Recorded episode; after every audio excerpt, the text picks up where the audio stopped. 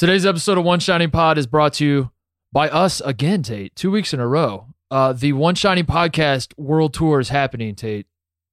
It's it's happening. Yeah, people have seen this. It's out there. It's to the world. People are buying tickets at this point. People are reaching out to us asking if they can get tickets from us. It's real. It's a real thing. Yeah. we we're we are very I had nothing else to say. Very humbled. The reason I just kept saying it's happening over and over is because I don't believe it. It's like I, I just have to keep saying it to Yes. remind myself because um, it's shocking that it's happening, but it is happening. Uh, if if you have no idea what we're talking about and you're you're you're one of those guys, you're if you're a Greg Oden type, you just listen to the podcast when you can. You just Mhm. kind of pop in here and there. You miss the last episode. You uh you miss the social media happenings, whatever.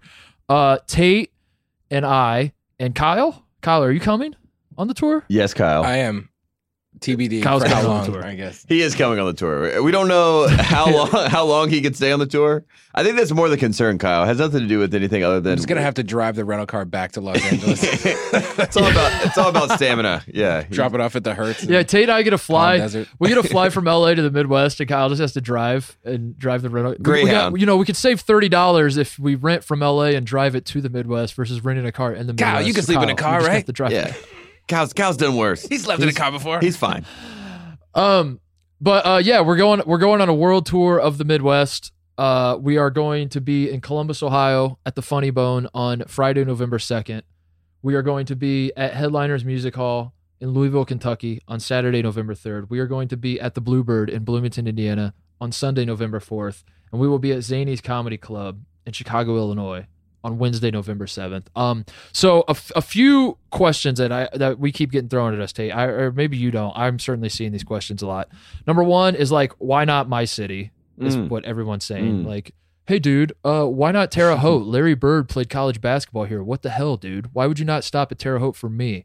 Um, For the record, I did say we, We- should go there. So I, I also agree. I think.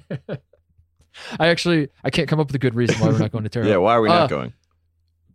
First of all, we had very little to do with the planning of this tour. Uh, the the brass at the ringer.com came to us and said, Would you guys like to go on tour to kick off the college basketball season? We said yes.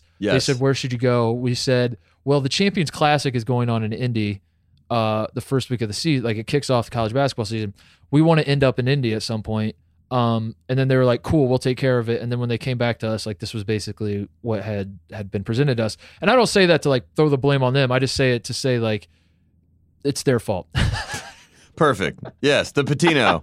we take full responsibility, but you know, not it's not really on Um, us. No, no. In in, uh, in all seriousness, the answer is uh, it's because um, we've th- this is a trial run. Uh, we plan on doing this more often. We we we may or may not have sort of plans in the works for doing another tour in March. Um, maybe another one in the middle of the season as well. I don't know. We're we're kind of throwing stuff around and seeing what works. Uh, so it is imperative if you like our show, if if you like us at all, even if you don't. Um, please come. Please, please come hang out with us because if this is a colossal failure, then we are never doing this again, Tate. So uh, that's pretty much Yes. it. It was like this was the test run. This made the most sense to us given that um, I am from Columbus, Ohio, the beautiful East Coast city of Columbus, Ohio, that is not celebrating Columbus Day today, Tate. No. Um, I it, it just made the most sense. So I, we're, we're sorry we're not coming to your place. Number two, uh, we had nothing to do with the ticket prices as well. So if if if you want to complain about that, again, don't direct it at us. We are just basically showing up and doing a podcast. And that brings me to number three, Tate, which is um, people are asking, like, is this going to be the same show four times? What what do we have in store? Or are we just going to listen to you guys make the same uh, Rick Pitino jokes that you make on every show and talk about how much you hate Duke, but you secretly love them? Is this is this all we're going to get? Yes, for- probably, for most likely, possibly. Who knows? We haven't even. We don't even likely- know. We don't even know at this point. It's all. We're gonna make it work. There's so many ways it could go. We do know that we're gonna have We other people possibly there. Possibly. Who knows? no, not even possibly. We we have commitments from guests. Uh, Verbal. We- we- we have These some guests that you guys have heard of. Soft, soft verbal Yeah. commitments. The best kind. Yeah, we have we have verbal commitments uh, from people that you've heard of that um, are are relevant to the college basketball Mm. world and are also locals at the places where we are going. Yes. if that makes sense. Mm. So use your imagination there. Um, we're trying to make it a fun show. Uh, I'm trying. My goal. Listen, I I'm trying to make this something that I would want to go to. This is something I do. I I if if I can be serious for a second, Tate I take pride in in the work that we do. And and there are times when we when we tape a podcast and I get done with the podcast and I tell you, I say I wouldn't listen to that bullshit. and uh, it really it really just ruins my week whenever we do a podcast like that. Yes. So um, with that in mind, I'm we, we we are very committed to making a show that like is worth your time, is worth your money, is worth your effort because we appreciate you guys. And uh, I you know I'm I'm not going to promise that it's going to be the coolest thing in the world, but I promise that I will. Um, we are not just going to mail it in. So that's that's pretty much it. Is there anything else we should address with that Tate? I will say this: we are all at comedy clubs, and if you do not laugh with us, I promise I will make you laugh at us in some capacity. That's what, that's one that's one thing I can Uh, promise. By the way, we should have. I just thought about this. Uh, one thing we should do. Tickets are available, by the way. If you want tickets, go to uh, at One Shining Pod. Um, it's pinned at the top of our Twitter account. Again, you don't need a Twitter account to, to look at Twitter. So even if you don't have one, just go go to there. Go to the at One Shining Pod Twitter account, uh, and and you can buy tickets to each of the the thing the the places. Uh, I thought about this Tate. We should put out a graphic. We should have listed more places so we could put like the sold out stamp on them and made them just like we should have made this look like a real world tour and like every international stop should have been stamped with like sold out like we should have had like an istanbul stop Mhm. and just said bam sold out so like no god forbid there's like one guy in istanbul that listens to this podcast that uh he would try to get tickets but we'd be like sorry man we're sold out we've been sold out for weeks but then it like kind of makes us look like we're better than what we are you know what i mean What is Luka Doncic's hometown? That's where we should have had it. Definitely sold out. we should Sold out in. Serbia. when he wins rookie of the year, you and I should do a podcast there and just just talk about how uh, just remind people how he won EuroLeague MVP at 19 years old. Um, let's start the show. How about that? We've been talking for like 10 minutes. Um, we are going to start the show. We are going to talk about all the new developments in the trial. We are going to talk about the Zion Williamson picture that is breaking my brain. Uh, we are going to talk about Kentucky's pro day. I have some numbers I want to throw at Tate. Uh, there's there's a, there's a handful of stuff. This is our last show. This is our last offseason show, Tate. We officially shift to preseason next week. This Mm. is it. This is the last offseason show. We plan on making it a good one. We hope you enjoy it all. But first, Pearl Jam. He takes the timeout. Technical foul. Timeout. Technical foul. Technical foul.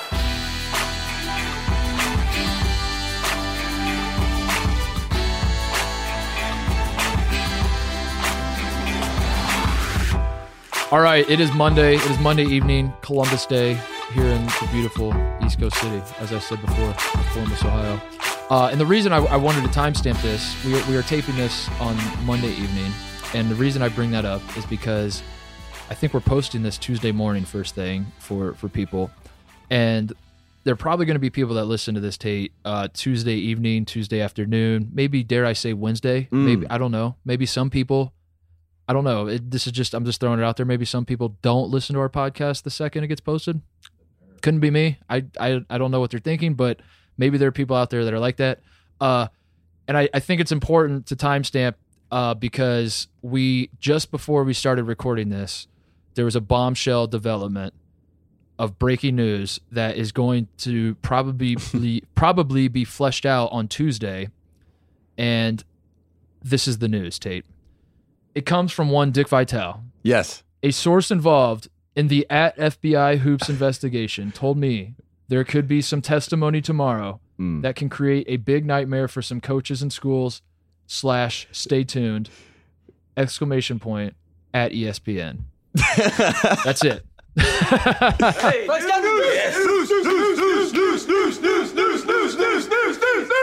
Do you think that's how he communicates with ESPN? Uh, That's how he, he lets people know what he's up to? Just at ESPN. They're like, all right, Dick's doing okay. He's keeping up with things. Who is his source? It's Rick Pitino. It has to be because here's the here because while we're on Twitter, why, while while we're talking about tweets from old people, uh, can I can I draw your attention to the fact that Rick Hmm. Pitino, Rick Pitino, I almost said Pituito. Uh, yeah. yeah. the brand is strong. The brand is already strong with Rick Pitino's Twitter. Uh, Pitino, who we said what two weeks ago, we were done talking about him for a while, but I'll be goddamned if he can't. He just doesn't find a way to to make me want to talk about him. I can't quit him as much as I try. Uh, he tweet so he starts his Twitter account. Tate.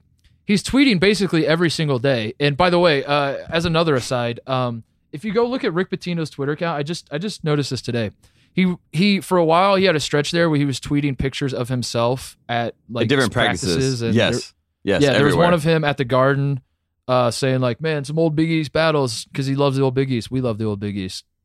Love it, Rick. Good job. Um, he's tweeting all these pictures of places that he's visiting, and as I was looking at his Twitter account today, I realized that he's wearing the exact same thing in all of these pictures. he's wearing the ex- he's wearing the exact same Nike jumpsuit with Adidas shoes, And these pictures were posted on three consecutive days. So for three straight days, Rick Pitino wore the exact same clothes. Anyway, that's the aside. Well, his Um, hair his hair was looking so good he didn't want to shower. I don't blame him. Yeah. Pitino is the brand Yeah. is strong at this point. He's been everywhere. He was at a Uh, Miami Dolphins game, Bearcats, Cincinnati Bearcats practice. Jim Boeheim with the, you know the Syracuse Orange for people that don't know. He's been everywhere. Rick So, Pitino has been everywhere. now anyway, he's gone. He's as you away. said, he's been everywhere. He uh, is tweeting. He was tweeting every single day, and then and then on October third, Rick Pitino tweeted the following: "I have never met or spoken to Merl Code in my life. Thought that name was a Nike name until the story broke." And he's speaking of Merl Code, the Adidas guy who gave his testimony uh, to or, or testified to uh, uh, in this trial along with Christian Dawkins. Like all this thing comes up, and Rick Pitino's name gets invoked in in the the, the testimony, right? yes. So he tweets that, and now Rick Pitino has not tweeted since Tate. And this was the man who tweeted like basically every single day since he started his Twitter account. He's not tweeted in five days.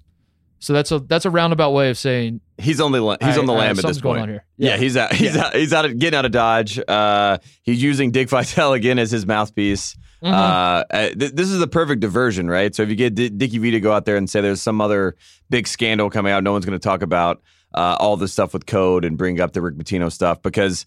As we saw, uh, Brian Bowen Sr.'s dad was the one that was the big, you know, testimony last week. And basically the big revelation was he had all these numbers that Dawkins had promised him from all these other schools, but you, you can't really validate those claims because those were all just word of mouth from Christian Dawkins. But the only thing that they could validate was the one hundred thousand dollars that they got from Rick Pitino in Louisville. Right. so that's the only one that they could, they could that they really could nail down. Every everything else is like circumstantial and you know it's kind of you know run of the mill. Not really sure if it's true, but Louisville and the hundred thousand dollars was the only thing that they could really put a pin on. Uh, and so obviously that's a big deal. And now uh, Rick Pitino is, like we said, trying to get out, trying to get ahead of the story or It- get away from the story or run away. I don't know. I'm sure he has the same sweatsuit yeah. Here's on. the Maybe he has a sweatsuit on just so he can the- start running at all times. You know what I mean? He's always ready to run. Here was the uh what what if he he, he just like post he just pins he deletes all of his tweets. He posts um just like one tweet that's like I plead the I, fifth. I am shocked to hear this news. He pins it at the top of his profile and never tweets again. That's it. And it just says, I'm shocked. Um so the quotes the quotes were this. It it was uh uh Merl Code said this. If you ask Rick Pitino if he knows what happened with with Brian Bowen, he'd say he doesn't know. He probably doesn't. So not really sure that's that's that big of a deal. Uh Christian Dawkins said he does know some. He doesn't know everything. Dot dot dot plausible deniability. And then uh Manish Man- Manish Sood Sood yes. Sood is that how you say his name? I think so. Uh, yeah. Dur- during his thing, he Who said, cares? "I believe Pitino knew something, but not everything." So those are the three guys, and and and again, this just comes back to the the the thesis of like all of all of the the discussion surrounding all of this shit is that these guys that are have been implicated are idiots. They're morons. these Yes. quotes tell us nothing. It's like, Yes. hey, hey guys, can you name some names and tell us what you know? And they're like, yeah, he knew something, but I don't think he knew everything. And I honestly, I don't even know if he knew anything. Can- but can he knew you- something? It's like American Vandal. Yeah, can you can you imagine the irony of like basically using plausible deniability to say someone else was using plausible deniability? You know what I mean? Like, like It's it- it's a it's a hat on a hat. We can't have that. That's that's that doesn't work. That does not stand up in court. Hat on a hat, dude. Uh, I, I I love I love that Dickie V is the one tweeting about this too. That he's breaking it, but he also he also throws in the qualifiers like there could be some testimony tomorrow that can create some big nightmare for coaches, schools. I don't know. We we don't really know. There could be. I don't know. And actually, actually, I should I should follow that up, Tate. I actually was hearing some stuff. I was making some calls today, um, because I saw this tweet and I was like, "Dang, that's shocking. What is what is uh Dickie V talking about?" So I called some people I know that are you know just sources. We'll call them sources, right? They told me that there may or may not be a Hall of Fame coach going down tomorrow, is what I was told. So wow. yeah, may or may not, one of those two. But uh, Yeah. Duality. that's what they told me. So that's something to keep your something to keep an eye on. keep your eyes sure. peeled for that one. well, I mean, is it is it already a Hall of Famer? Or is it you know the the classic Jay Wright qualifier, a future Hall of Famer? No, it, well, the, what they said was it, it may or may not be someone who may or may not make the Hall of Fame someday. Wow. and may or may not So- college. but So, yeah, so everybody, everybody, you know, is, everybody, has to be everybody worried. we are all worried tomorrow to see who it is. Uh, I mean, it could be you for all we know. Coach Titus goes Uh, down. Christian Dawkins pins him. oh man, Dude, wouldn't Uh, that be funny? Hold on, wouldn't that be would that be the greatest thing to happen to this podcast if during those two months that I was like fucking around pretending to be the Chicago State head coach, if I uh uh I don't know, like as, as some sort of bit, I called a recruit and offered them money, and the FBI wiretapped it, yes, and I got roped into this somehow. yes. Your your name number seventy five.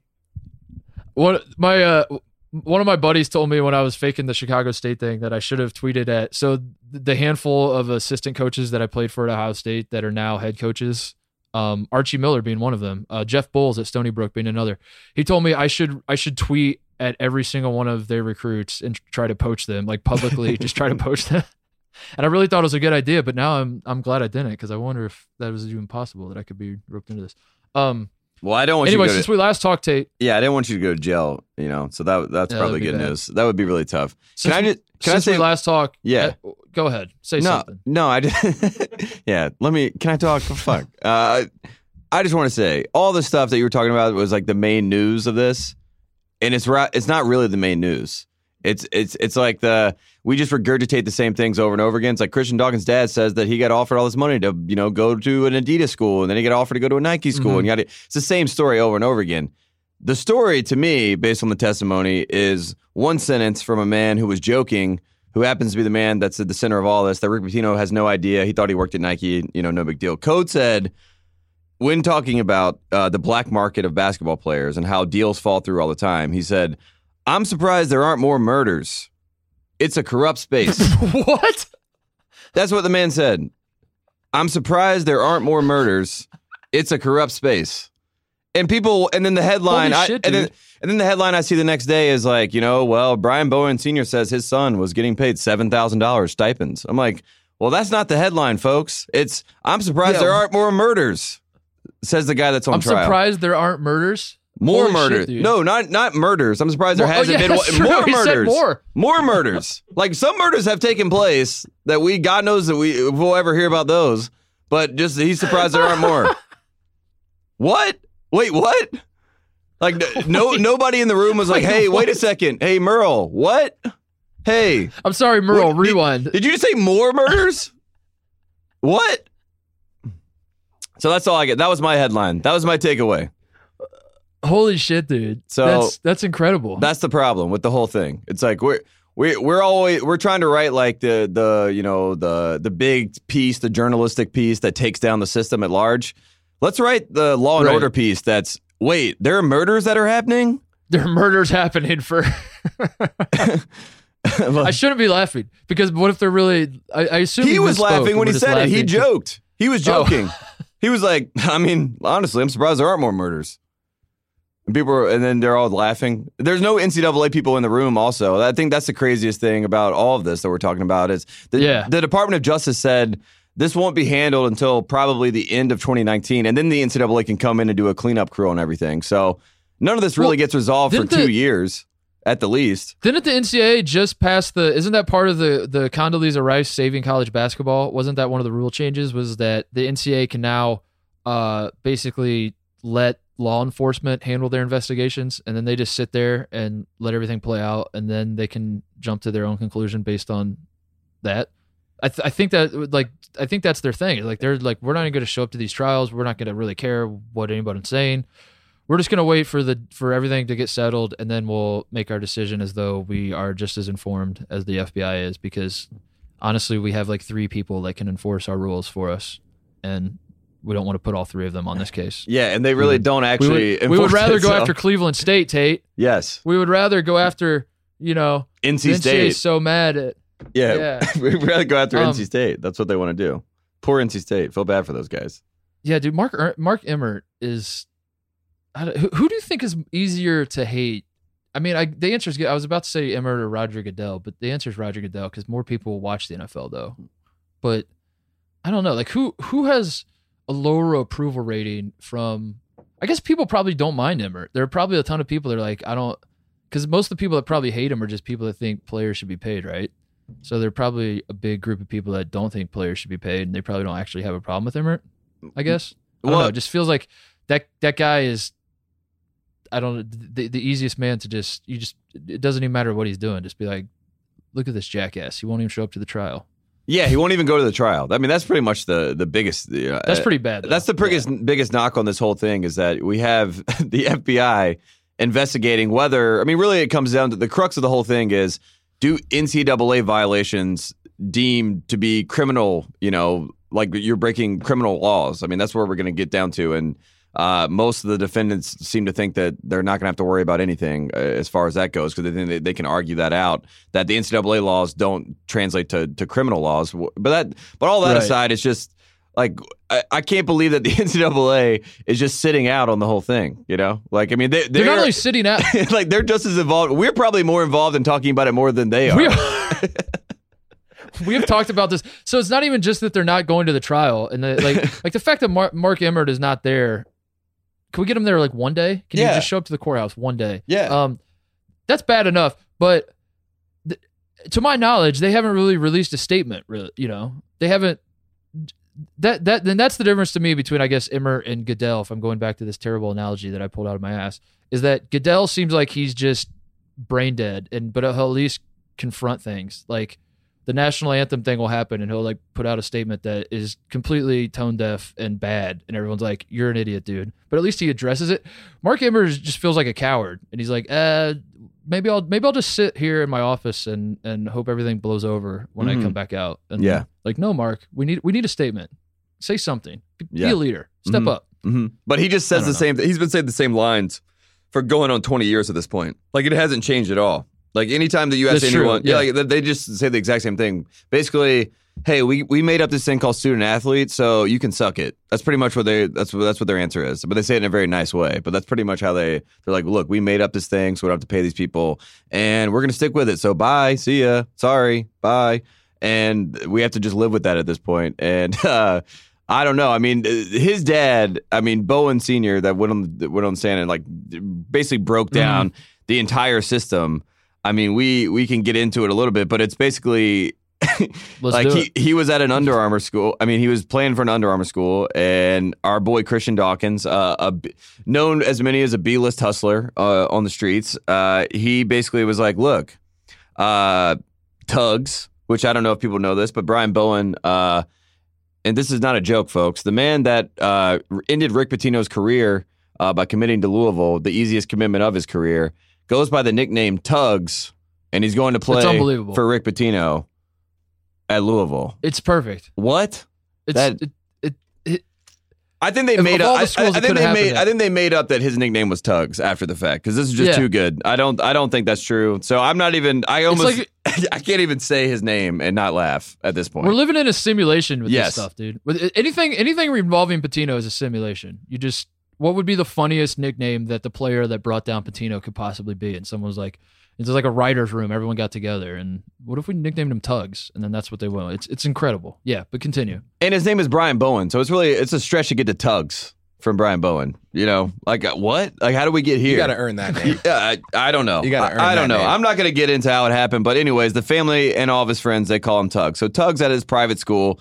Uh, he's getting paid so five thousand to eight thousand is what is, is what uh, Bowen Senior was saying, and then he said a Nike team came in and offered eighteen thousand for him to come in, and then uh, it- honestly, it just got into a bidding war. Now we're talking twenty five thousand, and then uh, from there it just moves on to where he's sixteen years old when this starts, uh, and now we're getting to him actually getting college offers, and once he gets college offers, we have Texas that comes in the picture uh, with offers ranging up to one hundred fifty thousand. We got Creighton that comes in the picture, also one hundred fifty Apparently, Arizona, our boy Sean Miller, of course. Uh, you know, Schlebach, of course, ha- apparently has him on a phone call talking about this, and then Oklahoma State, and they they go into a little bit of specifics of what the offers are themselves. But I think the best thing that I saw was the Oklahoma State offer, where it was 150,000 and then they had like a separate side deal where he had this eight eight thousand dollar uh, a month Mercedes that was going to be lined up for him. And uh, uh, all this can't be proven like I was saying because it was all coming from Dawkins. It's all word of mouth really. It's not nothing that's really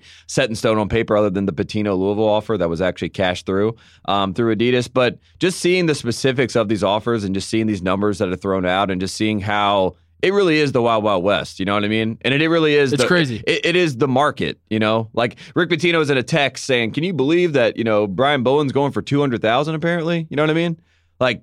hmm Yeah, like, and then Br- and, then- and then trying to say it was like a joke. He's like, it's a joke. It's just a rumor. It's just a joke that we were just messing around, just just having fun, just It's texting each other. It's, It's a a bit. prank. Come on, we're you know we're committed to it. It's just a prank. Yeah, Uh, it's just wild. Brian Brian Bowen Senior is Brian Bowen Senior is Mr. Wonderful from Shark Tank. Uh, Yeah. it, it, it, it got to the point where he's no longer just asking for cash. He's like trying to get his cut of royalties and shit. It's like give me the give me a stipend here. Give me one percent of ticket sales here. Every diet soda that's sold at the at Louisville games this year, I want fifty cents from that cut. It's incredible, dude, how elaborate this stuff gets. It's great. The, And the- the, the old Wild West was just stuff the duffel bag, hand it off, and that's it. And now now we're now we're dealing with cars and houses and jobs and and what have you. It's crazy. It's crazy. and it's um, and it's all these schools that are just just the offers themselves are just so specific. I mean, I think that's why like last week when we did this podcast, as I'm reading as I'm reading through the schools, I mean, I'm just laughing because I mean, we all joke and like it, like I said, it's it's a fairy tale, so we can just you know, we can make it sound however we want to sound, and like Brian Bowen Senior can, you know, he can make it sound however he wants to sound, and that's what that's the fun we get to have here because at the end of the day, like it's all he said, she said, and who even knows if it applies anyway because we don't even know if it's if it's you know a criminal act in the first place. So it's all in good fun, but you see Texas and you see these offers, and then you see Oklahoma State. You think about like the T Boone Pickens thing, and then you see Creighton, and then you see like uh, uh, there was a guy that was on staff at DePaul, assistant coach, that uh, he had some crazy nickname. I can't even remember what it is at this point, but he basically got hired on by Dave Leitao and staff to then try to get Brian Bowen to come, you know, to DePaul. And we joke on this program all the time about DePaul and, and Chicago basketball and why they can't get the big kids. Well, they were going for the big fish, and now they're now they're implicated in an FBI case. Not So- for lack of trying. Yeah. it's not because they weren't trying. Leitao's trying, according to all of this, and it's just like it couldn't. You, you, we joked about it being a simulation, but honestly, like it doesn't make any sense to me how funny and fitting all this stuff lines up. Like it's almost too easy that it does line up uh, uh, like it does. You know what I mean? Like it, we joke about it all the time, but then you see the way these narratives and the who done it of the worlds that gets played out on all this stuff, and even they're they're like, we're not trying to figure out who done it. We're just trying to see what's wrong with the system, yada yada yada. But still, the the puzzle pieces all coming together. It's funny how clear the picture has always been. You know what I mean? There's nothing that's going to come out where you're really shocked and all. It's kind of like, oh, well, yeah, the kid needed eight thousand dollars. Yeah, I mean, I guess, I guess the guy from Adidas wrote him a check in the parking lot and said for staff help. You know, like okay, kind of Yeah. checks it checks out. He was in Saginaw, Michigan, and didn't have much money and was a retired police officer that was getting paid pension. Uh, you know, didn't have much cash and had a son that you know had a value proposition, and he's trying to cash in on it. And then you know, in the trial, they're comparing it to if there were a bunch of scientists that you know you, want them to bring out to Silicon Valley to try to build some uh, elaborate thing or try to cure cancer or whatever. They got recruited. They could get paid to go do whatever they could do uh, uh, under that system. And then it goes back to the NCAA, and the NCAA is like, wait a second, guys, we're Well- just we're just sitting on the sideline here. Come on, hey guys, come on, I'm just sitting on the sideline. We're gonna wait till the end of 2020. That- that- yeah, you know That Like, comes back to what we were talking about last week when you when we were hypothesizing whether Dennis Smith or uh, I forget the other guys who were in the league that were uh, mentioned in some of this stuff. Oh, like Kuzma. Whether that's a stink that they're that they're going to carry with them for the rest of their careers, or not. Not even that it's that it's, it's not going to affect them now. They're going to make millions of dollars and they'll be great NBA players, or they won't on their own merits. It's not really going to affect their NBA careers at this point, except Brian Bowen, I think I think this legitimately did affect his career and will affect his career. Um, but the the rest of them, I don't think it really matters. But it goes back to the the greater point of all of this and, trying to figure out, like like for example, Markelle Fultz and Kyle Kuzma were were drug into this, and Collin Sexton was brought back up. Um, and and the Sood when Sood was testifying. Uh, there, there, the emails from Christian Dawkins to Sood were talking about what they're going to pay Collin Sexton, and Sood was talking about how he was paying Kyle Kuzma and how he's paying Markelle Fultz. And the question becomes like, does this change how we perceive those guys? And and I think that ten to fifteen years ago, the answer would be yes. Yeah. That that if if it turns out that Collin Sexton and and these reports are true or whatever, and Collin Sexton was getting payments from these agents whenever he wanted, that would be his legacy if this happened 20 years ago. Like that would that would be how everyone would remember him. Um, he was he went on to do XYZ in the NBA, comma, but remember the time when he took cash at Alabama and there are two reasons why I don't think this is going to happen with these players. Number one, it, the the net is being thrown so wide that it's going to be impossible for people to remember who did what. I think when all of this gets settled, it's going to be no one's going to or or people are just going to assume everyone was doing it and no one's even going to remember um, specifics. The second part is that nobody cares anymore, Tate. That Yeah. the general public, for the most part, is on board with the idea that players should be getting paid anyway. So, you know, like the the bombshells that come up when you see because because this the Kyle Kuzma Markelle Fultz thing is kind of a newer development, right? And when that when that story breaks or however however it works, it wasn't like that big of a breaking story, but when that headline comes across and people send it, uh, you know, someone tweeted at me, it, it didn't have like the visceral reaction of like, oh shit, Markelle Fultz and Kyle Kuzma, that's big, that's a big moment. Because in my mind I'm like, no one no one's really going to care. Everyone's going to be like, yeah, they deserve the money. Who cares? And move on. Like th- so those moments that we're looking for as you and I are are sharks just in the water waiting f- for someone to j- dive in so, us- so we can rip them to shreds. Um, it's not going to be the players. The only the only thing that's going to satisfy our hunger and give us our pound of flesh are the coaches themselves. And by the coaches, I mean the head coaches, Yeah. not the assistants. We want the head coaches. We want the Hall of Fame head coaches. And there's no way that that's happening. So we might as well just make a mockery of this whole thing and just fuck around with it like we have been doing, right? Yeah, exactly. And also, they're, Um, they're writing the headlines wrong again. Like they're writing the headlines like Kyle Kuzma got eight thousand dollars while he was at Utah every single month. It's like okay, cool. I mean, whatever. That probably makes sense. I mean, based on his market, maybe that checks out. Whatever. I don't care. But if your headline is Merl Code says there's probably should be more murders in college basketball, I, am gonna read that. You know, like That's a headline. That's, that's the Um, headline. That's the story. the other the other funny thing that's happening so uh the the reason we're revisiting this by the way for people that are just completely oblivious to everything is as we said Brian Bowen senior gave his testimony and uh some new players entered the game is is how we'll phrase it right like we have all the names that we think are he he he invoked some new names into all of this Kuzma Yeah. and Fultz being he didn't specifically invoke Guzman Fultz but you, you get the point. Some some new names are sprinkling in. Uh, some some programs are also sprinkling in, like Creighton and Texas, and uh, I, I I'm losing track of like when all these things become relevant and all that shit. But anyway, the one thing we haven't mentioned, or, or no, I, I want to make this point first before I get to the Oregon thing. Um, it's it's funny if if you read these articles, all these schools are putting out statements and they're saying they're doing that. That's the other funny thing to me is the schools themselves are like, we did an investigation and nothing's come back. So there's no way this is true. Yeah, And- we just we just asked around, and everyone said they never heard about any of this. So weird, Yeah. weird, really weird. Uh, we'll let you know if we hear anything on our end. Uh, see ya. it says let's see here our compliance office conducted a review and did not find any information that substantiates the recent testimony uh, texas ad chris del conte said in a statement that did not mention any names we will monitor the information from the court proceedings and continue to cooperate fully should there be any requests from the ncaa uh, meanwhile creighton Creighton said it took the allegations very seriously, but is, quote, confident that Coach Greg McDermott and members of his staff uphold the highest standards of integrity in recruiting. uh, the Santa Barbara spokesman and Santa, Santa Barbara is uh, being roped into this because Santa Barbara's head coach, Joe Pasternack, uh, was an assistant at Arizona. Yep. Um, he's now the head coach at Santa Barbara. So people reach out to Santa Barbara. S- School officials were not aware of statements made in court regarding Pasternack prior to Thursday, and that they have not been contacted by federal investigators. So it, it's just a masterclass in like, what? What's going on? Is is there a trial going on? What is? We'll Yeah. look into it. We promise. The best we thing- promise we'll look into it. It's so nice to just say that we will monitor it. You know, it's, I feel like that's how we Yeah. view West Coast basketball. You know, we're just gonna monitor it. You know, we'll we'll keep we'll keep an eye on it. Uh, you know, you guys let us know how it's going, and okay, should we swoop in now? Okay, We- we'll check it out. Like, you know. So that's the way that they're approaching, um, quote unquote, the biggest scandal in college basketball. You know what I mean? And oh, sorry, recent Yeah, college basketball exactly. history. Yeah, you know. So there's there are three there are three things I think we need to talk about uh uh from all of this. Three little bullet points. We can go through them quickly. Number one, Brian Bowen Sr. let Oregon off the hook. Um, I don't know if you caught this.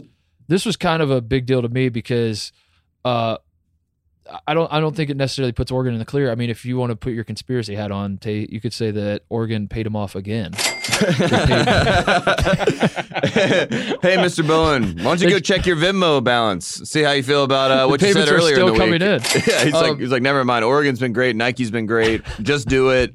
Love Kaepernick. No, but that was th- that was interesting to me because the headline before we did the last pod was that Oregon good. was offering an astronomical amount of money. Like we we, we kept seeing, seeing that word, astronomical amount of money being offered for Brian Bowen, and then Brian Bowen Senior says he doesn't recall Oregon. You know, they like they're what Oregon? What's Oregon? Is that is that is that a school? Is Oregon a school? So um, that's certainly interesting, right? I One think way it- or the other. I'm I- not drawing the conclusions. I just See, think that's interesting. I think that I think Oregon offered two hundred thousand, and I think he just started. Mm. That was actually the top offer, and then he just went down from there. He's like, "So okay, I'm not talking about Oregon because they just gave me ten oh, dude, percent of that." Here's another conspiracy for you. I got a better conspiracy. He didn't bring up Oregon because he, Oregon offered him money. They took the money, and then they did the okey doke and didn't commit to Oregon. Like they dropped the bag. Brian Bowen Sr. picked up the bag and was like, "Thanks, Oregon. We'll be there in a week." yeah, Psych. Yeah, Calls Louisville and Yeah. like, "Hey, can you give me some money?" yeah. The Louisville old, said, the old and so now- nice. "Yeah." Love that. So now, uh, uh, Brian Bowen Sr. is like trying to just brush it under the rug. He doesn't want anyone to sniff out the Oregon thing. And Oregon isn't going to come out and be like, this dude took our money because then, gotcha, bitch. You just implicated yourself. So it, th- that's my new conspiracy I'm going with. And again, that That goes he back. took the bag. and yes, that it's the that goes back to that's why Merl Code said the murder thing because he was like the thing is this is the black market and deals don't necessarily have to come through because who are you going to go run to? You can't run to the police. You can't run to anybody because it's just like you know you you would be admitting yourself as doing something wrong. You would be like, hey. I was I was soliciting you know two hundred thousand dollars for my son's services. You know what I mean? And then Oregon would be like, we just gave this guy two hundred thousand dollars, and then he didn't sign anything. So, and that's why Merl Code said again, Ooh, I'm surprised there aren't more murders. It's like, getting, it's like getting your weed snatched in high school. Like, what are you gonna do? Yeah, what are you gonna do? Go What are run to your tell? teacher? You go to homeroom teacher. Is like, look, I just bought a dime bag and he did not give it to me. So what are we gonna do about this? She's like, well, you're going to Yeah, ISS. dare I say, Tate? Hold on, hold on. yes, I got, I got it. Let, let me, let me focus on this. I'm gonna, I'm gonna get this right. Dare I say that Rick Pitino, when Rick Pitino gets the bag, he fumbled it, and when Brian Bowen Sr. got the bag, he flipped it and tumbled it. yes, yes. Boom. Tuggled Is it. that good? Is that is Yeah. that something the kids will tweet at me and be like, "Damn, you're cool, man." Yeah, they're like, this guy listens to the Migos. this guy knows the Migos. Uh, so the Oregon thing that was that was interesting to me. Number two, as I mentioned earlier, Joe Pasternack, uh, the head coach at Santa Barbara, has now been. Um, I, I I can't I can't. What what is the word we're supposed to use here? Implicated. Uh, introduced. no, to the cited, game? Um, cited. Say cited, cited, because then it's like in court documents. So he was cited in a document. It's document. a reference. Because th- that way, cited. think- yeah, he was I- cited in documents. Yeah, that's the journalism there we word. go. Cited. Everyone's going to use cited. You're you're the journalism major. I'm not. Um, so I appreciate the help there. Uh, Thank you, thank so Pasternack was cited in these things, and that that is relevant to me because he's a head coach, and um, obviously he's not a head coach at a major program. He's a guy who a lot of people probably don't even know. Um, so it's not really that big of a bombshell, but it is interesting because he is actually a head coach, and f- part of the frustration is that all the coaches that seem to be going down are the fall guys. You know, like that's why they're in place. That's their job. Yes. all of this is to, to the That's fall what they guy. signed up Pasternack for. was the fall guy, but Mhm. now he's the head coach, and that's a little spicy situation. And he was with Book Richardson for people that don't put two and 2 Mhm. together. So Book went down with uh, with Arizona, and he was his guy right by his side. And it, it just seems like, uh, I mean, I don't, I don't understand. I just don't know because the NCAA is going to sit out. So even if it does come out that he did, you know, based on like player number seven got this amount of money underneath the, you know, the watchful eye of Joe Pasternack or whatever, and it, and it has the cell phone receipts. The NCAA still is not going to re- react or do anything. They said until after the DOJ Right. decides. So it's like even if like this, the school could just sit on this, right, and just be like, "Well, I mean, prove it, basically, and we'll see They're what monitoring happens." it. Yeah, yeah, they're gonna monitor it. Yeah, we're just monitoring it. It's no big deal. Like, don't worry about it. Like, just just don't read the Um, the the other the other point I wanted to make, uh, I want to bring to your attention is the Creighton assistant who was cited. Again, I love I love what you did there. That's a great that's Cited. great. The, Mhm. the Creighton assistant who was cited uh, was Preston Murphy, who is a Saginaw native Uh, so I think that's the connection there. Is he's from Saginaw. The Bowens are from Saginaw. Dawkins. yep. He he currently has his Twitter account locked. He's still assistant coach at Creighton, but his Twitter account is was set to private. So do what you want with that information. I assume uh, it has not been a pleasant week for this man. I assume at one point it was not private because that doesn't seem like a very smart thing for a college basketball coach who's using Twitter to like recruit people to set his account to private. But um, that's where we're at, Tate. So well, he's got he's got exclusive what you want with that content. You know, it's whatever plus. You know, that's his plus account. and as as uh, someone pointed out to me on Twitter, one of the one of the uh, friends of the program pointed out to me that uh, Creighton this might get ugly for Creighton if you really think about it. If you peel back the layers and if if you realize that Creighton is there's documented proof of Greg McDermott, uh, he was paying a recruit basically the recruit's entire life. He was giving Yeah. the guy like shelter and food and clothing for basically his entire life, and then that recruit goes on to win National Player of the Year for Greg McDermott, Mm. and the NCAA Mm. previously like didn't say anything about it. Now you got to start to wonder if if that's going to come to light and that's going to be a problem. That I don't know. That seems like seems like a recruiting advantage to me. I don't know. Wouldn't it be? to- wouldn't to- it actually be amazing your own house? if Doug McDermott was actually like Doug Murphy, and when he was 13 years old, they changed his name to McDermott, and this was actually No, the what great- would be funny This is is- the greatest recruiting uh, scam of all time. Yeah. What if or, or what if it like it? So it's legitimately like for those who don't know what we're talking about, is Doug McDermott, uh, Greg McDermott's son. That's the joke. Good joke, right? Um, uh, His dad's if- a coach. Yeah. So yeah, it is. Dad's dad was the coach, so it's a it's a it's a great yeah, joke. yeah. One of the one of, that's why that, this is why we're going to comedy clubs on tour. Yeah. We're, we're great at this. People love this. So uh, what if what if it was all you know like it- it's his son, whatever, but he he actually did somehow commit a recruiting violation with his own son. Yes. Like there's some like very small bylaw that says like if it is your own son, you must fill out this paperwork or like you must disclose to H. It's like a like an office relationship. You have to like disclose it to HR. Sometimes like some sort of rule like that. Like if you are going to recruit your son, you have to file this paperwork, and they like just didn't do it, and then that comes to light here. Or like- funny. or like don't know. Christmas, like Christmas presents and stuff. He has to like put it through the NCAA and say what he got him for Christmas. yeah. yeah. Like file it through. It has to get approved. I, I would totally use that if my if if I was a college basketball coach and my son was good at basketball and uh he's like in high school, um, I would just like not get him anything for Christmas and then just blame it on the NCAA. yeah, exactly. It's like, yeah, you really, you wanted that new laptop? Yeah, they said yeah, I couldn't get it for you. I'm sorry. the NCAA said no. But anyways, go get the eggnog. Yeah. it's good stuff. Um, good stuff. I mean, I, I think Creighton's in trouble, like you said, because again, we, we do see these these schools that are a little bit smaller and not of the ilk of some of the bigger programs like Arizona, uh, for instance, that may take bigger shots. You mentioned Oregon, and I just wanted to bring up Dana Altman, what he said, and uh, which is like it's the old Kevin Keatts thing that we saw right when all this stuff sort of popped out, where he was like, "We had nothing to do with any of this." Uh, but he, but Dana Altman said the claims the claims uh, are all false. We don't pay players. We never will.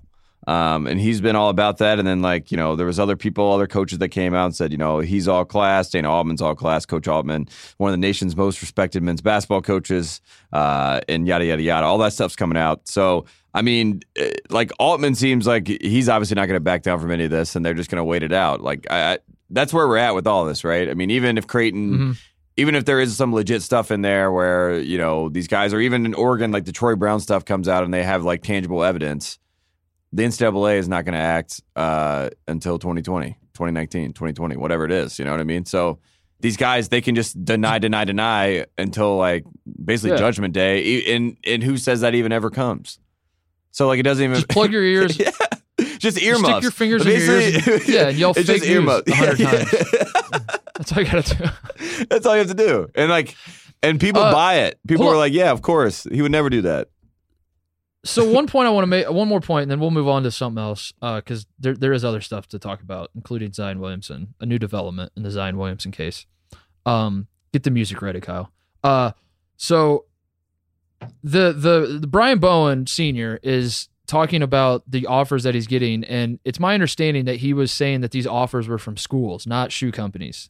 Yes. Right? Do I have this right, Tate? That like he was saying, Uh, But- you know, Creighton was offering me a But hundred. the, but it is from Christian Dawkins telling him that like Christian Dawkins is sitting in a room with him being like, "Hey, Oklahoma State said they'll give you 150,000 a car, you know, for every single month and yada yada yada." Mm.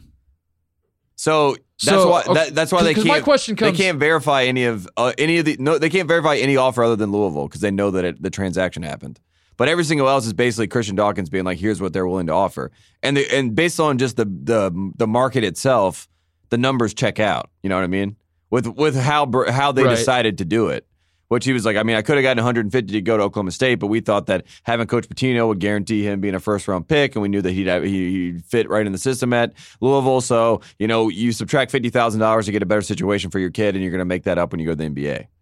You know what I mean? That like just that that way of like working in that mental gymnastics kind of works in your head. Not to say that it is true or anything, but when you do it like that, you're like, okay. But again, he even said when he was giving out the numbers, he was like, eh, this is all coming from Dawkins. It's not coming from the schools themselves, which is what Hmm. what we like to call in the business plausible den- deniability.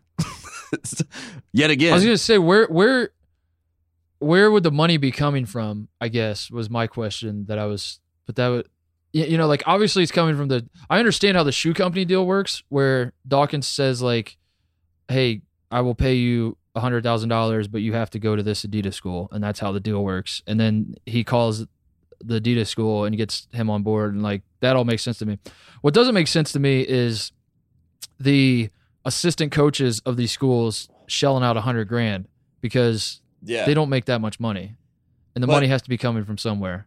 But do, and- but but isn't there a chance that they actually do have that money like just funneled through their salary, which comes back to you know basically the schools do have some. Well, the, but the, yeah. and this is the greater point I was going to make is that it would be impossible for an assistant coach to to go rogue in these instances, right? Mhm. Like assistant coaches can de- like I'm on board with the assistant coach going rogue theory when it's like ten grand or twenty grand, even something like that. But when you're getting up to like a hundred thousand dollars, there's no way these assistant coaches can afford to.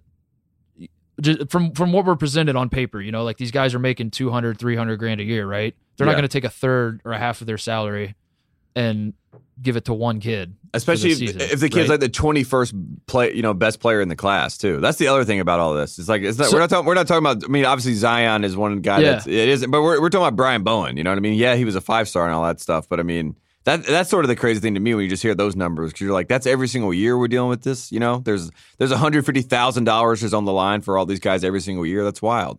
Mm-hmm.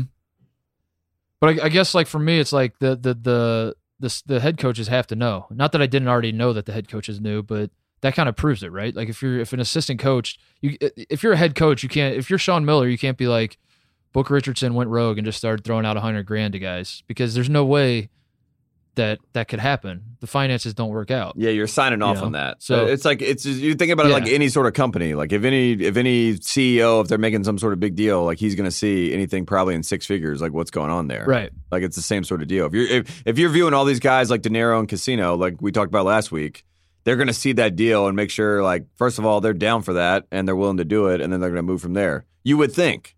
You would think. Yeah. But So so I guess knows? that is that is a legitimate thing that I think uh, I'm going to keep an eye out. Is that if, if these offers are coming from the schools, I think that's a problem. And again, we don't we don't know what's true, what's not. It's all whatever. But I think I think something can come of that because I, don't know. I, I ju- I just caught myself assuming the NCAA might be competent in investigating this stuff.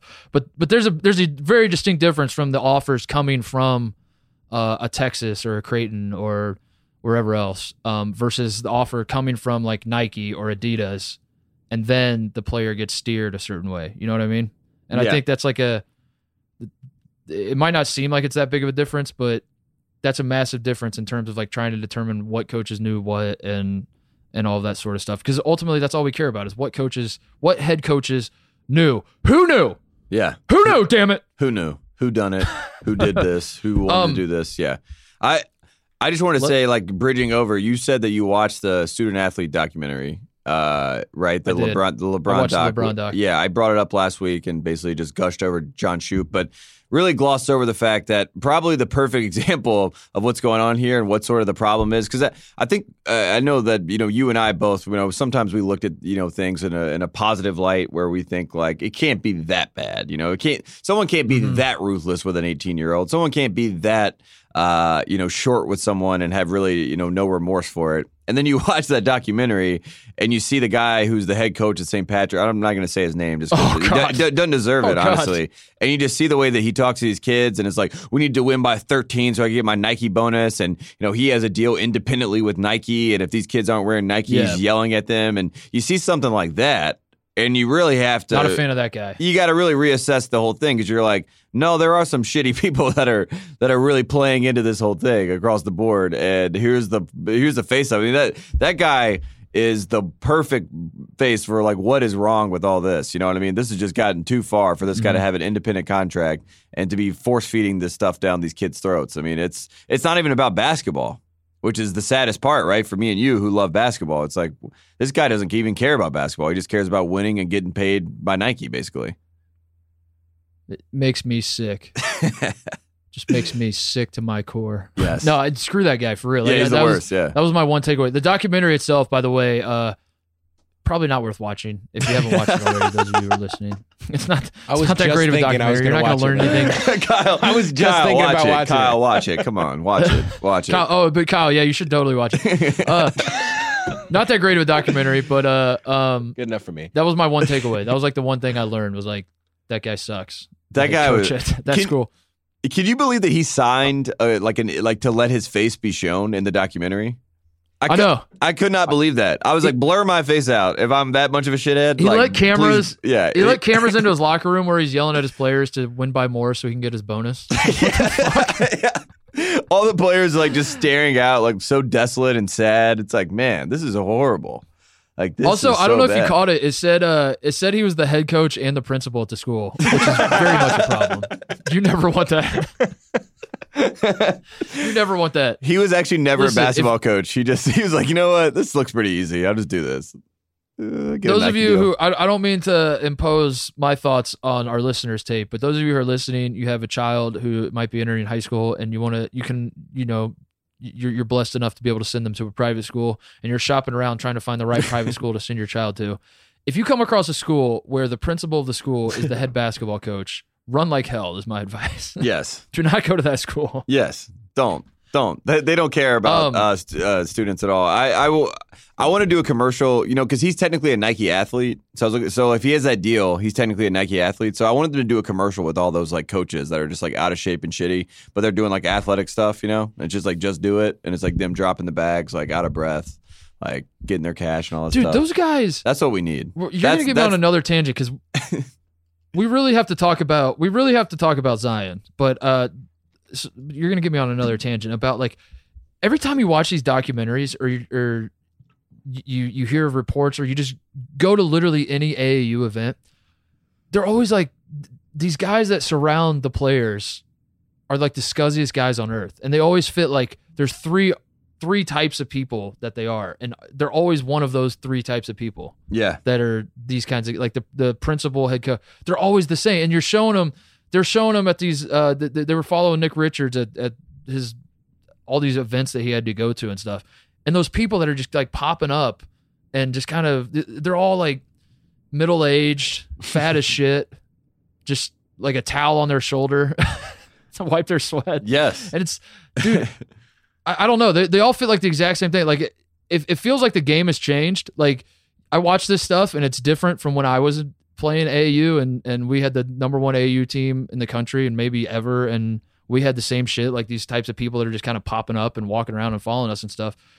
The, the, the way they go about their business has changed, but it's always those exact same guys. yeah, Just absolute losers. yes. The biggest losers on earth Yes. that attach That- that- themselves to these kids. That know everything about 16 year old kids that are playing basketball. You know what I mean? It's like, whoa, Yeah. let's uh, let's take a step back there. That's the worst. Uh, also, your team, Spiece Indy Heat, they were mentioned by Brian Bowen Sr. for offering some cash. cut this part, Kyle. Um, let's move on to something else, Tate. Right? right? Wasn't that a story? I don't know. Maybe not. Maybe not. yeah, it was. It was impressive. It was, Listen, impressive. uh, Nike, dude. I mean, it's good for you. It's good for your brand. I'm telling everybody you Uh, got paid. I, I, I I'm shocked to hear what you're saying here.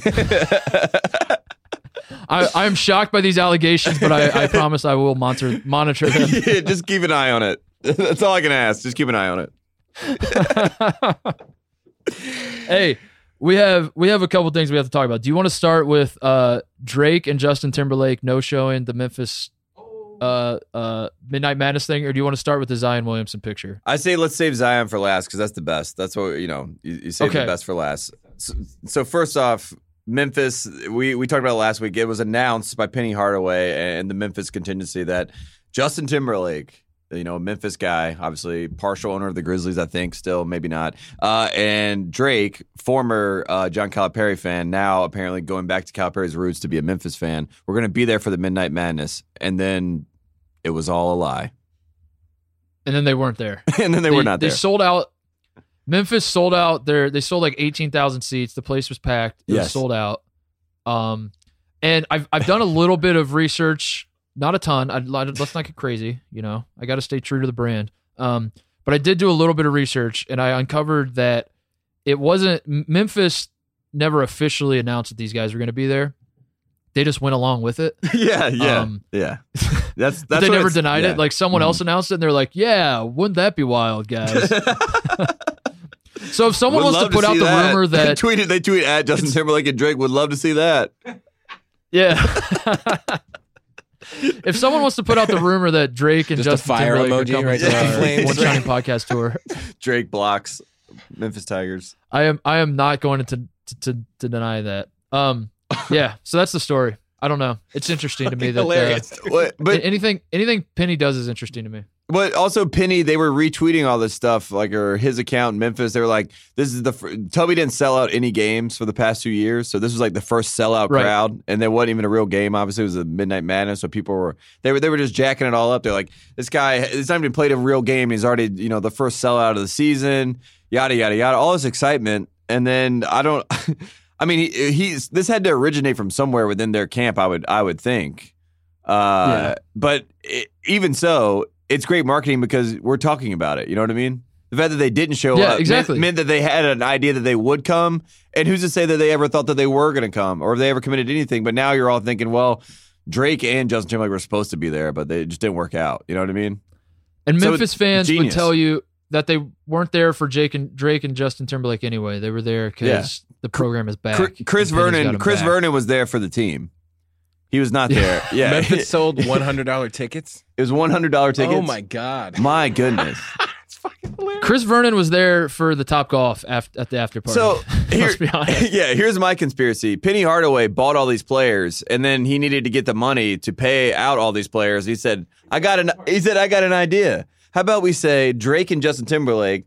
The, the basically the white prince and uh, you know the the hip hop prince we're gonna bring them in everyone on of Wait, all- which one's which? yeah, exactly. Justin Timberlake, obviously the hip hop prince. You know, everyone knows that. Come on, it's Memphis. They love him. Uh, so you bring both those guys there. You lie, say they're going to be there. You charge hundred dollars. Everyone pays. You sell out, and then now we have a budget. You, you you were asking where the budget comes from for these assistant coaches. There you go. Midnight Madness with just- Justin Timberlake and Drake tagged on, even though they're not going to be there. But you just pull them last minute and say sorry they couldn't show up. They're superstars. Classic calling the cops on your own house party to make rent. Unbelievable. Mm-mm. Beautiful. Beautiful. Need I remind? Need I remind everyone that we still have no idea if Penny Hardaway is a good coach whatsoever. We have no idea what offense he runs, what defense he runs, his thoughts on a rotation, or is the whole But- team going to play? Is he? We have He's- no idea. But he's already he's already outdone Tubby because he's already had a sellout crowd. So And he's he already can never be the good Dude, guy of the week now. Yeah, He can- he's no. already never going to be the good guy of the week. he will be the bad guy of every week, as far as I'm concerned, until proven otherwise. Dude, speaking of Tubby, I still haven't I still haven't got a good explanation. Uh the, the Memphis fans are doing one hell of a job trying to justify the coup that happened to get rid of Tubby Smith. And I, just me saying that has already pissed a lot of Memphis fans off. They just paused the podcast and are, are forming their tweets to me. Um, Mhm. But I'm not saying Tubby was great at Memphis. He he definitely was not. He was not a good coach at Memphis. But but the, they're they're kind of gaslighting what happened with Tubby, and and th- th- they gave the guy two years, and he was like better than the program he inherited. Like Pastner's last couple years were Terrible. sucking, and Mhm. then Tubby took over and kind of like wasn't worse. He was slightly better, maybe dare I say. Um, and then now Memphis fans are like, you don't understand. The Tubby Smith era was one of the darkest eras of Memphis basketball of all time. It was like the like they're talking about him like he's Kevin Titus, Stallings, and I'm like, did you guys Titus, win like you weren't 20 at the games, games. last year? I was at the games. Yeah. Titus. Yeah. I don't know. It's it's just it's and he only got two years. Like I mean, I don't know. Maybe give him more time. But the point is, like like any way you try to slice it, Memphis fans, just be upfront with me. That's all I ask. Like Mhm. You you can say whatever you want. We all know what happened. You you saw that Penny Hardaway was sitting there. You Yeah. saw that Penny Hardaway. Uh, you saw that James Wiseman was coming up the ranks as going to be the number one recruit. You know that Penny's his guy. You know that Tubby's not recruiting Memphis that well, and you said to yourself. We, we just gotta we gotta fire Tubby and get Penny in here so he can fix this situation. That's all it was. That's what Yep, happened. And yep. then and then they, that's what they did. And then now they're like gaslighting the whole thing and being like, "Well, now hold on, you gotta you gotta understand something about Tubby Smith. He was the worst coach we've ever had at this. I don't know.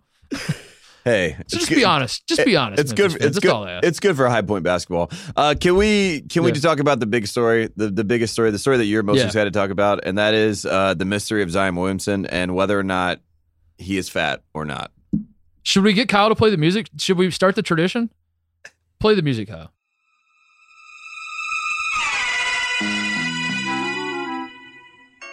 All right, so you want to introduce it? Yeah, I just this is this is something that it's like a personal. I don't even know. Like for both of us, I think this is something that we're just so intrigued by, just the storyline and just the, the pictures and just. I mean, there's nothing quite like the mystery. This is like the JFK assassination for us, and it is it is the mystery of is Zion Williamson fat?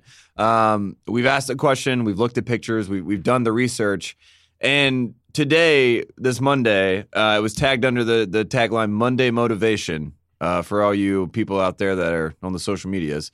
Uh, Zion Williamson looks absolutely ripped up and not fat, Not fat. not fat. And I don't know about you, but uh, my head almost exploded when I saw the picture. Uh, just like all the veins popping out of the man's body. I don't know what's going on in Durham, uh, but I mean th- something's going on. I mean Zion is not fat anymore. I think it's official, but I also I I, I don't know. I don't know what to do. I'm I'm just stunned at this point. Photoshop. So Whoa, nice. couple things. One, he has he has no legs in the picture. I don't know if you noticed this. He's wearing black tights, but then they like fade into the background, so we're not really sure what his legs look like. Mm. Um, so my theory is that they didn't want to Photoshop the veins on the legs, so they just like made Yeah, them too much completely work. black. Yeah, too much work. blacked them out. Yep. Uh, number two, I and and someone I I I, re, I tweeted something about the picture, and someone responded to this, and it really got me thinking. Uh, so in the pictures, for those who haven't seen it, he's he's holding uh, a rim in one hand that's like supposed to have been shattered, like he shattered the the basket on a dunk, and now he's got the rim holding one hand Yeah. and he's holding a deflated basketball that he crushed in his other hand. And someone responded to the picture, and it it, it, it was like pretty eye opening for me. And I think I'm on board with this theory tape. I think what happened here is Duke deflated the basketball Oh. and then oh. had Zion just pose as though he crushed it. Deflategate. Yeah, I think that's what I think. Is this is the deflate gate? I think that's exactly what happened. really I think matters. you Yeah, look at the is the picture and you're like, "Holy shit, this man just crushed a basketball with one hand." But I don't think that's what happened. I think he, I think it's a Deflategate situation. So Well, that's and- my theory. And and we're back at square one. Is he fat? Because they photoshopped the muzzle. I will say though, this got this got a reaction out of me. I said, I said in a, I'm laughing because the phrase that got a reaction out of me" could be taken a million different ways, Yes. especially when I'm talking about Duke. Um, yes. It got a reaction out of me. N- never mind. Um, I, I said when we when we first started talking about is Zion fat, I said uh, I I brought up the DeAndre Ayton picture when he was at Arizona, and in the the red blue scrimmage where he dunks and then he flexes, and like every muscle in his body is popping out of his arms, and it's like every single muscle just shot up to the top of his chest and like popped out of his arms. It was insane. It was- that picture, I'll never forget seeing that picture for the first time. Right. And I said, I need that picture from Zion because I haven't seen it. Yeah. Because he's fat. Yeah. And that's why we haven't seen it. That was my theory. Yes. This is that picture, Tate. I saw the picture. It came today. And now I just, I don't know. I don't know what to think anymore. I'm shook. I think we were wrong. Yeah, I'm shook. We're both shook. But I, I don't think that we were wrong in July. I don't think we were wrong in August. I don't even think we were wrong in September. Ooh. I think we have been wrong within the past three weeks, which points back to what's that Nike basketball about? What's, you know, there's a lot of Nike influence there. This guy's all, He looks ready for his, his you know, his full on Nike shoot. The thing that upset me about this is LeBron James did this exact photo shoot, and like Mm. it- verbatim, the exact same photo shoot. So I'm just like Zion. You know, LeBron's gonna be upset. LeBron's Duke affiliated, so you can't you can't take his stuff from him, or you know, especially in the, in the Nike you know world. I, I feel like he's already causing some problems for himself at this point. So I'm worried about Zion. I'm glad he's not fat, but I'm worried about you know he's putting a lot of pressure on himself. He's basically saying I am LeBron and I'm at Duke right now, and uh, I don't know Titus. That's that's a lot of pressure. We'll see Hey, what by happens. By the way, isn't didn't you say that when Carolina was recruiting him, they offered Phil Ford's number twelve so Yeah. he could wear it? Yeah. And that was like his thing, is he wanted to wear number twelve. yeah, and then he wore number one. Why is he wearing number one? Well, it's called uh it's the Harry Giles package. You wear number one and we got you to Duke out of nowhere. Surprise. Who knows? We uh so full disclosure, Tate and I had a plan that we had formulated when we first brought up the is Zion fat thing. Um we had a we, we came up with a plan where the two of us were going to offer a challenge to Zion Williamson to see if basically a body fat percentage challenge where yes. Tate and I thought that we could have our body fat percentage below Zion's by the time the draft combine came around and he got it tested. Uh, I, I was pretty confident I could win that. Like, not that I'm in better shape than him now, but just that By I the time. yeah. by he- April. Yeah. we're, by the time, like, shape. like yeah. he's not going to change his body at all. He, he's like, no, this is my body. I'm good. I don't need to change anything. And I thought maybe I could just starve myself or get liposuction or something, and uh, I'd be good to go. That's I'd why you're co- go by the time, right? That's actually why Titus was coming to LA. He was coming to get liposuction Yeah. to start the Zion challenge. Uh, so a lot of this stuff has really been pushed back because yeah, damn. I, I very hey listen I, I I I am axing the challenge. I'm saying we're not doing this challenge until another picture comes out where he looks doughy because I'm. Th- this is terrifying me looking at this picture. Yeah, I, I, I gotta stop. I gotta close it. I, I've had it pulled up on my screen the whole time we've been talking. Yeah, same, same. I just xed out uh, after I got my last point. I can't handle it. I, I just can't believe that he is what he is at this point. Uh, but I mean, Hey, I got it. you know, whatever. I got great news for you though because.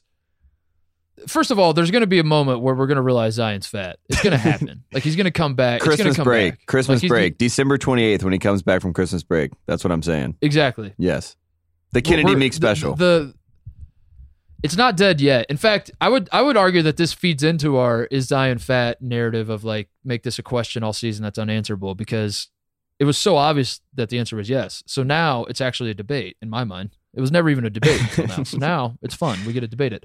Um, but if if God forbid that debate goes away and we're putting that debate to bed, Tate, I got great news for you. The Kentucky Wildcats held a pro day Mm. where they invited all the scouts in to check out. So it's not a distraction during the season. We don't want the scouts coming to all my practices throughout the.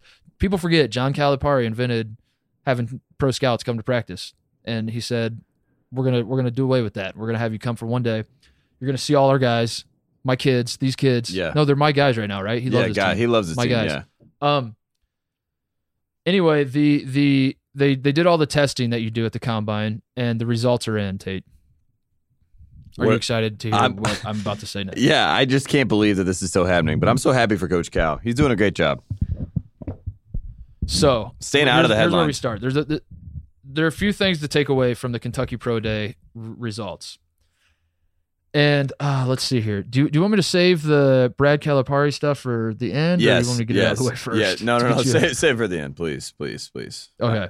All right. So, number one, Tyler Herro is the fattest guy on the team at 12.4% body fat. Wow, This is a problem. Yeah.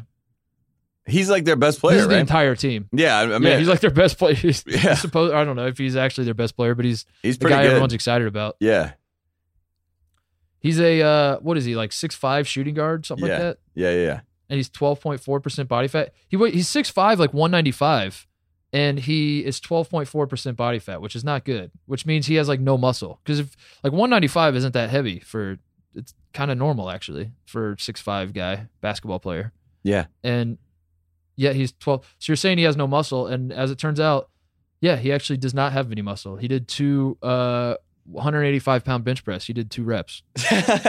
So Voluntarily, or you're just like, I'm done. Like, I don't need to do this. that's He's something. like, he's like, I'm eye on. Kevin. He's like, I'm Kevin Uh, Durant. I don't do this.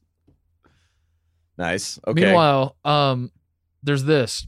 Jonny David, who's a walk on, he's the the lesser known walk on of the the Kentucky basketball team. Kid named Jonny David. Uh, he is let's see here. He is taller without shoes than Quaddy Green. He is taller with shoes than Quaddy Green. He weighs more than Quaddy Green. He has a bigger wingspan, a bigger uh no, not a bigger yeah, a bigger reach. Uh his body fat percentage is 7.36. Quaddy Green's is 9.45. his he his hand length is 8.5. Quaddy Green's is 6.5. Uh meanwhile, Jonny David, his no step vertical is two inches better than Quaddy Green's. His maximum vertical is a half inch better than Quaddy Green's. His bench press, he bench pressed 185 15 times. Quaddy Green did it three times. They have the exact same lane agility time. uh, his three quarter court sprint is faster, which and they which- play like Johnny J- Jonny David's a guard. So I'm like, what the hell? Yeah, which begs the question: When is Quad A Green going to transfer? This is a problem. Yeah. We're still waiting on that Quaddy Green 30 point outburst that John Calipari promised in the NCAA tournament last year. I, I still be- said- I still believe at Georgia State he could do it. It's it's coming. Um, all right, now time to get to the Brad stuff. Brad, uh, so first of all, Brad Brad's body fat is all.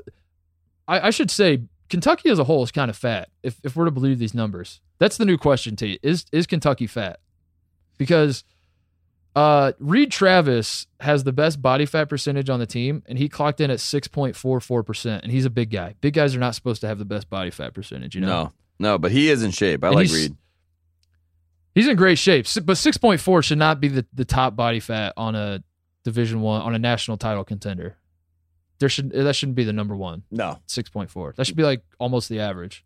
Not really, but uh, yeah, um. close enough. Anyway, uh, here, here here's the Brad stuff. Brad has Brad's height with shoes is five feet eleven and a half inches, which is tough. Like I can't believe he didn't get the the Calipari bump and go up to six feet on that one. yeah, he's probably upset Um, about that. He's like, you can't round up for me, Dad. Come on, Dad. His wingspan is five eight and a half. So What? his wingspan is three inches shorter than his height with shoes. That's tough. Dude, that's unbelievable. That's really really tough. I don't even think that's possible. What?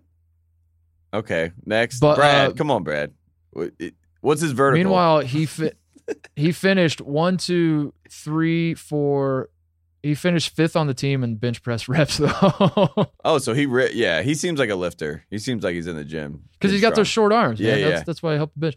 Um, no, but his vertical. So Brad Calipari, his his stats are basically the exact same as Quaddy Green's as well. By the way, so that's the Quaddy Green update. Is that according to the Kentucky Pro Day numbers, like Quaddy Green is athle- as just as athletically gifted as the two walk-ons for Kentucky, the two walk-on guards.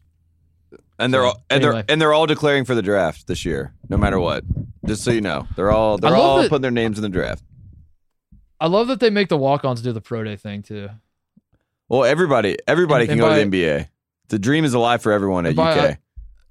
But I love it. I mean, I would be abs- I would if if that happened at Ohio State, I would just uh I would fake diarrhea or something. Diarrhea is a great excuse to get out of things, by the way. People Yeah. ask me all the time. They're like, "Why?" Because in my in my book that I wrote, uh, I, there are a lot of diarrhea stories, and they're like, "Damn, dude, you had a pretty messed up digestive system." And the answer is one, yes, I did, and we we covered that last week when I was talking about my nutrition, where I would just chug these chocolate shakes and just eat whatever the hell I wanted when I was on the team.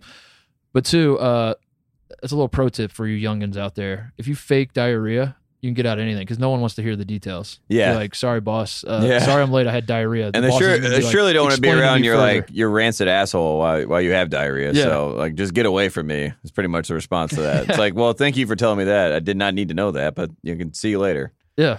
Perfect. There's zero follow. No one, no one has ever followed up on diarrhea. They've never questioned. They're just like, ugh, gross. Just, just get to work. Let's Ugh, we'll we'll save that excuse if Kyle can't make it to Chicago for the tour. We're just like Kyle had Diarrhea. unfortunately, so he could not be here. Uh, but he he said he sends well wishes. I have one more thing before we get out of here, Titus. Uh, secret scrimmage season, season is upon upon us. Wow, I can't even use It my is. words. Yeah, this is the time when uh, we have all the secret scrimmages in the world, and the biggest one just came out uh, that I'm excited about, and you probably are excited as well. North Carolina is going up to the defending national champions Villanova Saturday, October 20th to scrimmage Jay Wright and the Wildcats. I love it. I'm excited. The 2016 title game. That's gonna be It's awesome. happening. Great secret scrimmage. And people that don't know, you can't have media there. Basically, the only people that can be there are the coaches, the players, the officials, obviously. And then there's this weird clause in the NCAA. It's like, uh, like basically like influential people or something like that. And I want to figure out how we get on that list so we can go to these secret Oh, we can get on that list. We can get on that list, That's what- right? yeah. yeah. We got to figure that out. We can out. get on that list. yeah. Come on, NCAA. Villanova redid their redid their facility, right? Yes. Yes. Are they playing? So they're going to play all their home games there now? I hope so. I think I hope that's is. the plan, I think- like I they're, feel they're like- done with the. I feel like in the Final Four, and I mean, obviously that was so long ago, and you know, my brain is slowly melting away. But I feel like someone was telling us that it was ready for this season, but I, I could be wrong about that because I, I got that. Uh, we had that, and the Chicago State, DePaul. Th- there was a bunch of stuff going on with with arenas, but I think they did say that this year that they're ready to roll. So that'll be fun. the yeah, that that would be awesome. I want Villanova to play on campus. It, was, it was always like a little bizarre that the best program in college basketball the last five years plays in the has, has a gym on campus, but they yeah. don't really play in it all the time. And Yeah. I wa- I want that. I want them to have a home arena. That'd be awesome. Um, all right, I got a couple things before we go. Let me see. Let me let me put them in order. Oh, uh, uh, explain this. Did you see the Pittsburgh Mac Miller thing? Explain that to me. What Pittsburgh Mac Miller thing? What was that? Did you see the video that the Pitt basketball team put out? No, I, I. Oh my god. Oh. So Capel, Capel is undefeated at this point. He is trying. So I mean, Okay, so he is I'll running explain it to circles around I'll- Duke. I'll- I love it. I'll explain it to you, then you explain it to me. Uh, basically, I, I deduced it was like a Mac Miller tribute video where like the players like went to a park and they were like lip syncing. I believe it was probably a Mac Miller song, but I was trying to understand what the connection is. Is like Mac Miller from Pittsburgh or something? Yeah, he is. Rostrum Records. Yeah. Oh, Wiz Khalifa There you go. and, and Mac Miller. There you go. Yeah. Yeah. I knew there was something there. Well, yeah, Yeah. I knew it, it was one of those things where I was like, I know this is cool. I just have no idea why. yeah. It's So, just it's just yeah. the Capel is really cashing in on on making Pittsburgh cool, which I think has been great. Like they got Peppers. it's the weirdest thing, isn't it? Yeah, I I To love have- it. I love it so much. I'm so But I- it's just weird that the Pitt the Pitt basketball brand is cool when your last three coaches were Kevin Stallings, Jamie Dixon, and Ben Howland, like the three most uncool guys you could possibly Ever. think of. yeah, the- ever. Yeah, Yes. and now Pitt's a cool brand. It's very bizarre. It's I'm not prepared for this. We should try to pitch a them to show where we just go like show video content that Pittsburgh makes and we show it to those three coaches and we get their reaction. And that's all it is, like a five minute segment. Just Jamie Dixon be like, Who was that? That's not even cool. yeah, Ben Ben Howland be like, huh? And then Kevin Stallings trying to fight us to get out of his house. Perfect. um, one more thing. I was digging in the trash. I I promised not to do it, and I did it, and I I, I don't know. It actually felt good. I might do it again. Uh, I looked up recruiting stuff. Hmm. I know. I'm I'm not I'm not proud, but it, it felt nice. Uh, because I was I was looking up the penny thing, and I knew they had like James Wiseman coming in. Probably. I mean, James Wiseman narrowed his list down to five. We don't know where he's going, but come on, we know where he's going. Yeah, we know Uh, where he's going. And then I was wondering, like, does Penny have a plan after that?